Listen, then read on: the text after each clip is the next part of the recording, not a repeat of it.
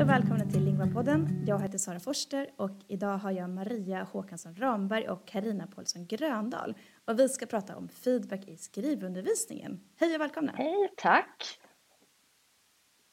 Eh, jag vill veta, vilka är ni och vad har ni för bakgrund? Karina kan börja. Jag heter Karina Paulsson Gröndal och jag eh, arbetar på Mariaskolan eh, i Stockholm. Jag undervisar i engelska och spanska på högstadiet. Eh, och eh, ja, jag har jobbat i drygt 25 år. Eh, och under den tiden så har jag utbildat mig vidare i två omgångar. Dels en magisterutbildning och också en LIS-examen i språkdidaktik. Och jag heter Maria Håkansson Ramberg och just nu är jag verksam vid Uppsala universitet. Och här undervisar jag inom lärarutbildningen och inom fortbildningsavdelningen för skolans internationalisering, alltså FBA, som erbjuder fortbildning till lärare i språk. Jag har en bakgrund som legitimerad gymnasielärare i språk, bland annat tyska, och har mångårig erfarenhet av att undervisa i grundskola och gymnasium. Under senare år så har jag genomgått en forskarutbildning i språk med inriktning mot ämnesdidaktik. Du Maria la ju fram din avhandling 2021. Vad handlar den om, lite kort? Ja, den handlar om validitet vid bedömning av elevers skriftliga kompetens i tyska. Eh, och I studien så undersökte jag alltså bedömning av elevtexter på tre olika språksteg på gymnasiet. Mm. Och du Karina la ju fram din listavhandling 2015. Vad handlade den om? Eh, den handlar om elevers förståelse och användning av lärares eh, skriftliga feedback på sina skrivna texter i ämnet engelska.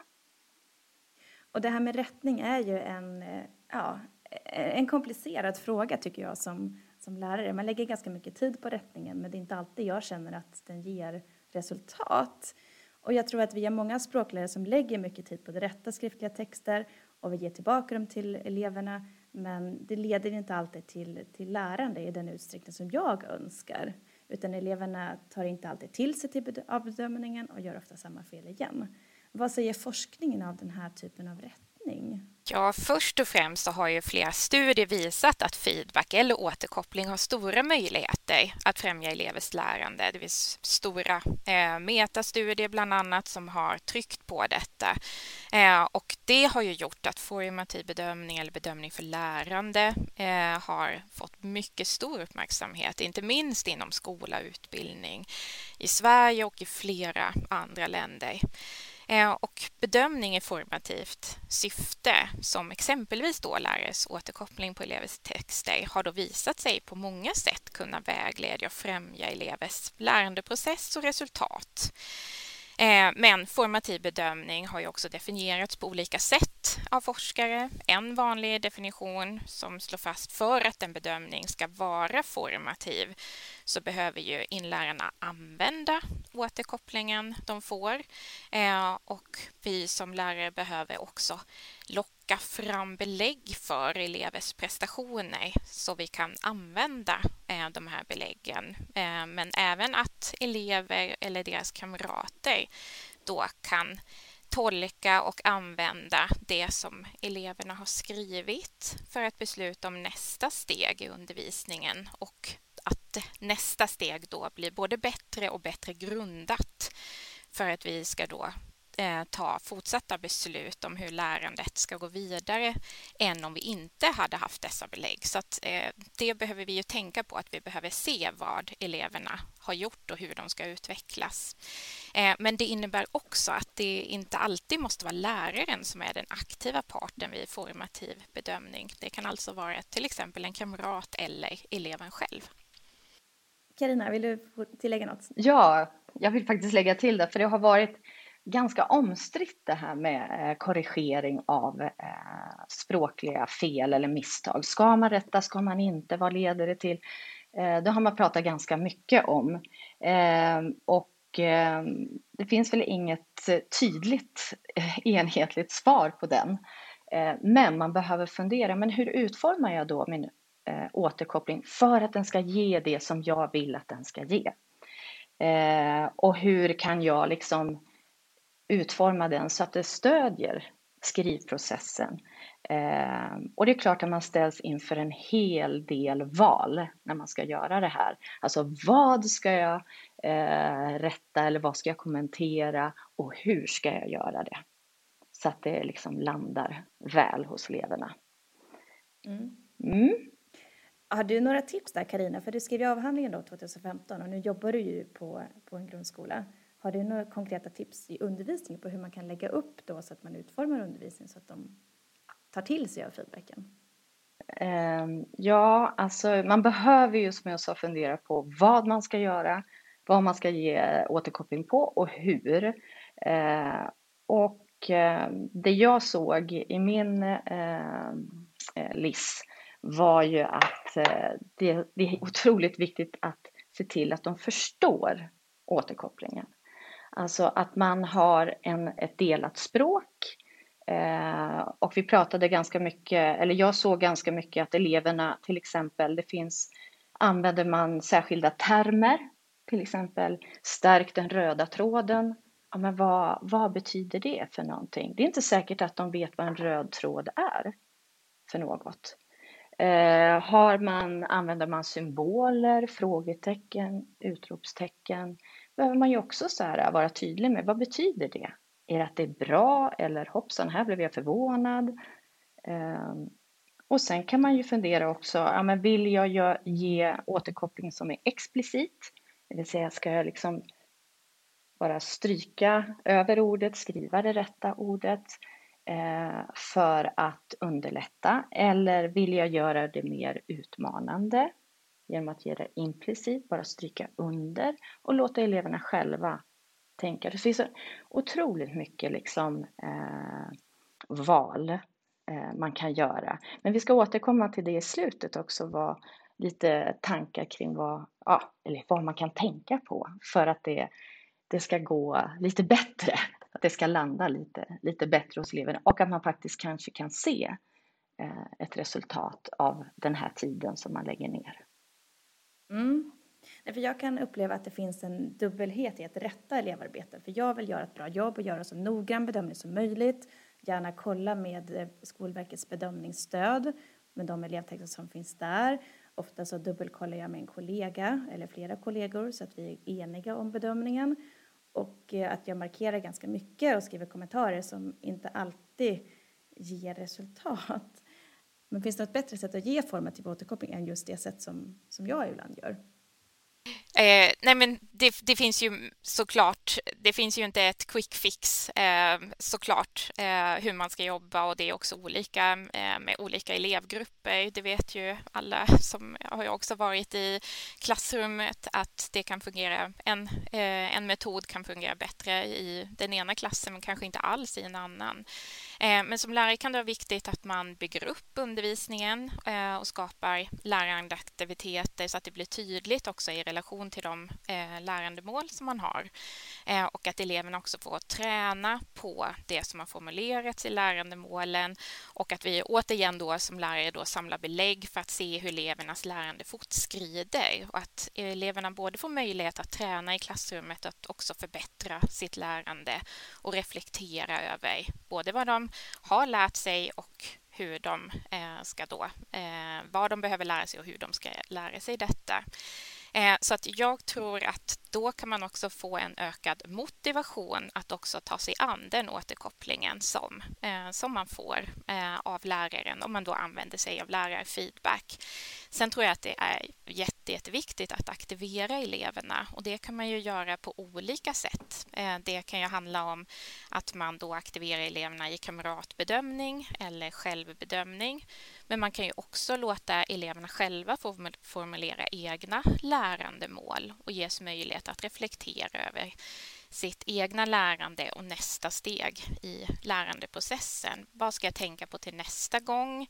Eh, kan jag använda den här feedbacken som jag har fått i andra kontexter än den, eh, än i den kontexten där jag precis har lärt mig så att det inte alltid återkopplingen bara blir uppgiftsorienterad utan att det också blir ett mer långsiktigt lärande. Vad behöver jag som elev för att utveckla till exempel min muntliga kompetens? Så att jag tänker att det är viktigt att skapa delaktighet och inflytande hos eleverna. Mm, och det du nämner nu, det tangerar det ämnet som förra Lingopodden handlade om, metakognition. Eh, och jag tänker också nu när du pratar att det berör också det här med motivation och utmaningen att eh, ja, hur kan jag göra så att eleverna lär sig utan att de använder ja, Google Translate, alltså när, när det finns så nära till hands. Så hur gör jag att de faktiskt motiveras till att ta till sig av det här och inte ta liksom en genväg till lärandet på något sätt. Det var bara en tanke. Karina, du vill också lägga till någonting? Mm. Ja, för jag tänker att eh, det du sa så här, men man investerar mycket tid, man läser igenom här texterna och man rättar och man donar och man håller på och sen kanske man inte ser det här eh, resultatet eller man kan säga det man vill se. Eh, men jag tänker att det där är en viktig fråga. Alltså ta med sig in, var, var, varför får jag inte det här resultatet? Alltså vad, vad är det som Eh, vad är det de inte har förstått eller vad klarar de inte av att göra? Eller bara ha med sig de här frågorna in i klassrummet. Var nyfiken och ta eleverna till hjälp och fråga. Liksom, vad, har ni förstått det här? Eh, vet ni vad ni ska göra med, er, med det här? Liksom? För jag tänker det här som jag var inne på förut, det här med eh, röd tråd. Eh, dels så behöver du förstå termen. Sen behöver du också så här, okej, okay, vad, vad innebär det? Och sen behöver du kunna också, aha, men hur, hur stärker jag den röda tråden i min text? Alltså hur, hur ska jag rent praktiskt göra? Okej, okay, du kan dela in i stycken, men sen då? Vad finns det mer för någonting man kan göra? Och då är ju frågan, är liksom eh, då återkoppling, bara genom att ge skriftlig återkoppling, eh, är det det starkaste? Är det det som kommer att ge eh, bäst resultat? Eh, och då får man ju kanske fråga sig, nej men vi kanske ska titta på en text tillsammans med några återkopplingspunkter och diskutera tillsammans. Eh, vi kanske ska skriva, eh, alltså, eller jobba med en text och se hur kan man stärka liksom, sammanhanget i den här texten. Jo, så här kan man göra och jobba tillsammans. Eh, jag tänker att man behöv, behöver eh, fundera över varför man inte ser det man vill se. Vad är det som står i vägen? Vad är hindret? Liksom, är det språkligt så behöver man ju göra det. Är det det här med termer? Vad, vad är det någon, vad behöver de för något? Tänker jag. Mm. Det, det låter ju som att man ska tänka efter före. Alltså att man funderar på men hur ska jag utforma undervisningen först innan man funderar på men hur ska jag utforma återkopplingen på något sätt. Ja, för jag tänker att Eh, som, alltså att skriva en text är ju en, det är en kommunikation. Du vill ju kommunicera något med den här texten. Eh, och då behöver man ju fundera när man planerar sin undervisning, men vad, vad är det de ska klara av i slutet? De ska skriva en, okay, en enkel presentation om sig själva. Men vad behöver de då lära sig? Vad behöver de förstå? Vad behöver de eh, för eh, ord och fraser? Eh, ja, vad behöver de för någonting för att de ska kunna klara att göra det här på slutet? Och var någonstans i processen kommer jag gå in och stötta upp här? Ah, det här ser jag att ni gör, men man kan göra så här istället.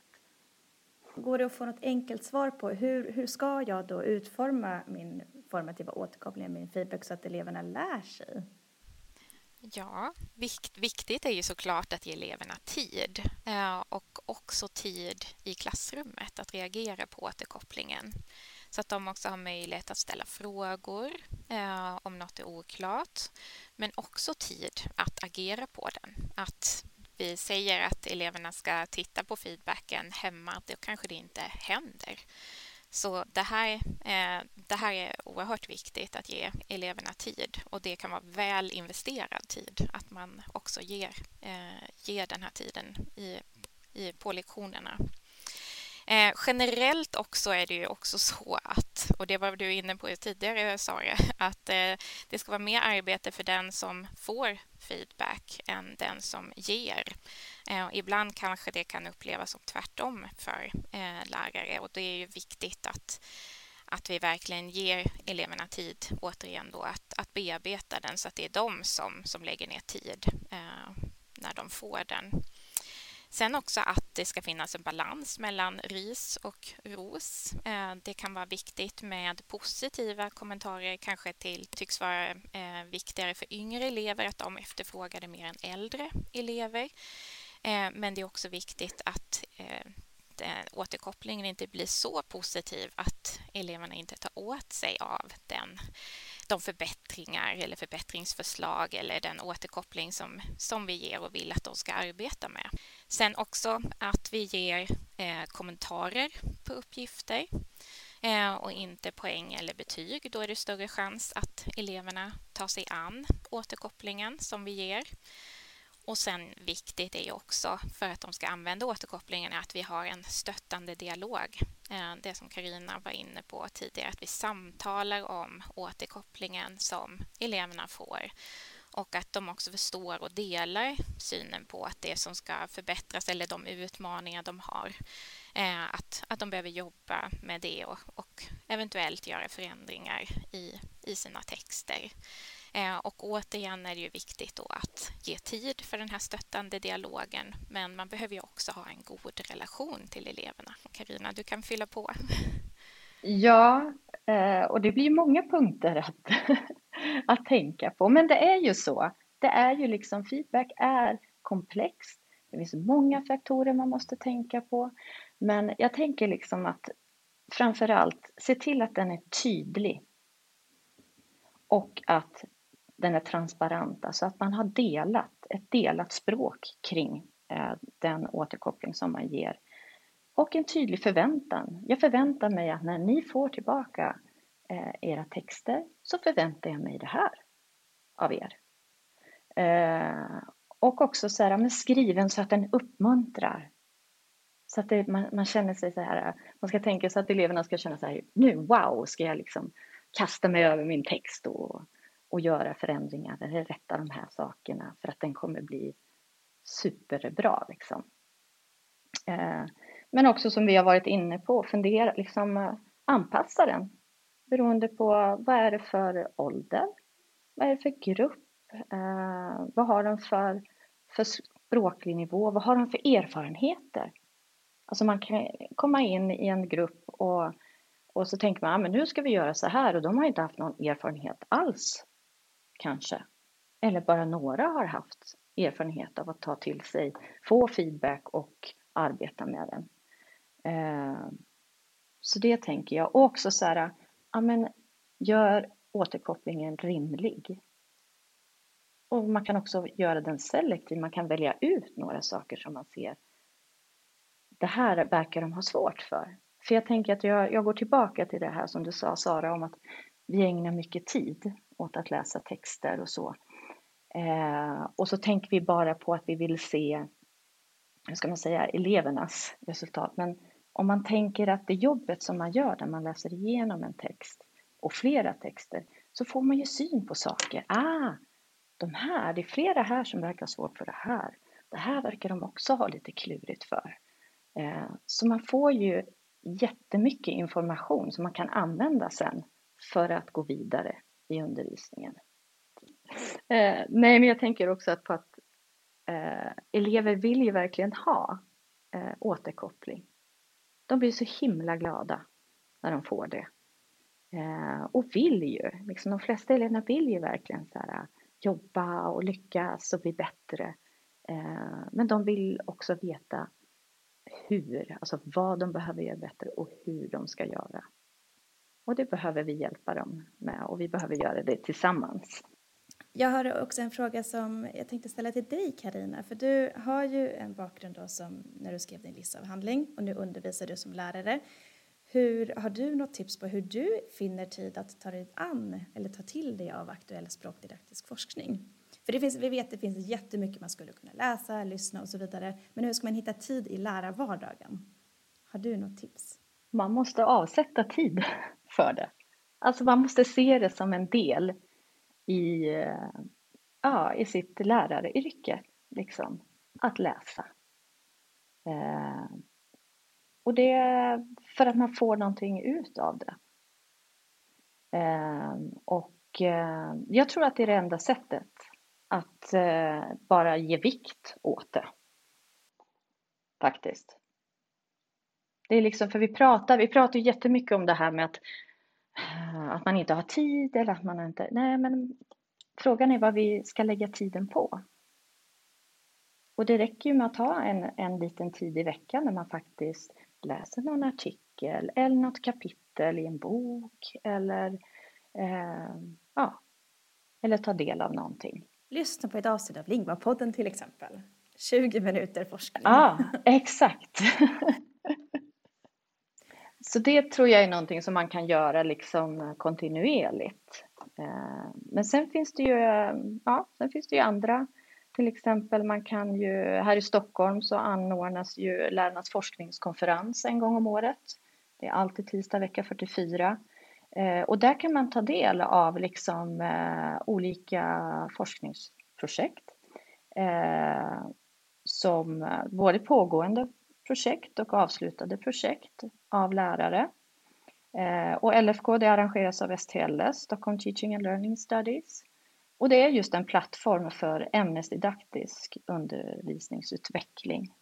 Eh, och det, är liksom, det finns sju nätverk och varav en av nätverken är eh, nätverket i engelska och moderna språk som då har eh, olika eh, presentationer under den dagen. Och dit kan man gå, det är kostnadsfritt eh, och ta del av olika projekt. Jag tänker också, vi, vi, det finns också en Eh, en forskningssammanställning om man nu är intresserad av feedback särskilt och i relation till skrivande eh, som Skolforskningsinstitutet har, gått, eh, har gett ut 2018. Så den kan man ju läsa i sin helhet om man vill. Finns på deras hemsida. Men det finns också en sammanfattning av den på cirka fyra sidor. Mm. Okej, okay. Finns det någonting jag som språklärare kan ta med mig in i mitt klassrum redan imorgon? Men ta med dig liksom frågor in i klassrummet, eller hur Maria? Ja, absolut. Ställ frågor. Vad kan eleverna? Vad behöver de utveckla?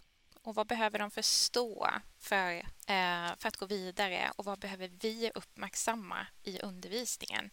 Och hur ska vi utforma den fortsatta undervisningen när vi fått den här informationen av det här arbetet som vi ändå lägger ner av att titta på elevers texter?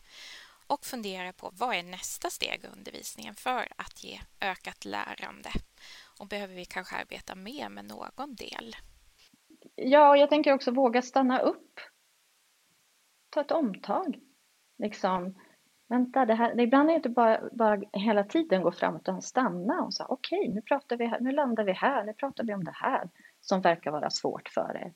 För att eh, oftast när det, när det skaver någonstans för en som lärare, men då är det ju någonting.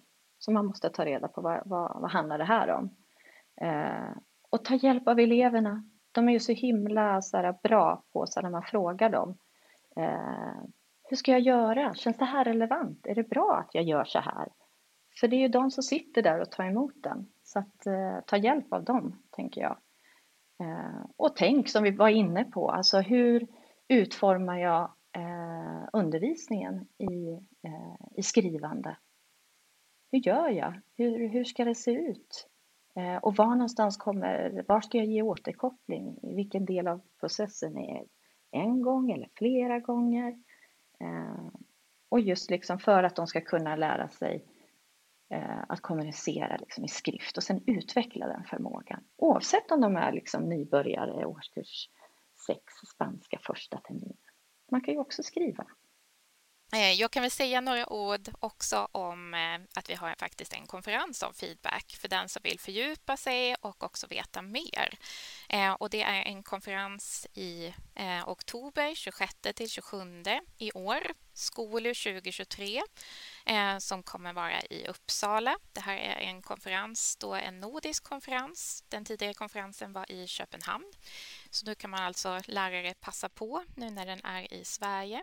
Och den erbjuder föreläsningar, workshops och forskningspresentationer för och av forskare och lärarutbildare och språklärare. Och här kan man gå in på FBAs hemsida Eh, www.edu.uu FBA för att få mer information eh, om skolår 2023 och om man också är intresserad av att presentera eh, ett utbildningsprojekt eller forskning så kan man också skicka in eh, en liten sammanfattning innan 2 maj. Så det kan jag rekommendera er att vara med i. Sen när det gäller språkdidaktisk forskning så erbjuder ju fortbildningsavdelningen eh, också fortbildningar för lärare. Eh, och FBA har ju ett regeringsuppdrag att göra just detta och vi har både poänggivande universitetskurser, bland annat om bedömning, men också kortare fortbildningar och webbinarier som då eh, ges online och under eftermiddagstid för att göra att lärare över hela Sverige ska kunna vara med. Eh, och här finns webbinarier på målspråket, tyska, franska, spanska eh, men, och engelska. Men vi har också språklärarwebbinariet som är på svenska och där alla språklärare vid en skola kan samlas och delta tillsammans. Eh, och här presenteras också aktuella teman om språkdidaktik och svensk skola. Och ni kan också gärna anmäla er till FBAs nyhetsbrev. Så, eh, då får man också tips på vad som händer. Tack för att ni ville vara med i Lingvapodden. Tack så mycket för att vi fick vara med. Tack så jättemycket. Och tack till er som har lyssnat. Ni hittar extra material och eh, mera lästips och undervisningstips på vår hemsida och bli gärna medlem om du inte redan är det. Så tack så mycket. Vi ses om en månad.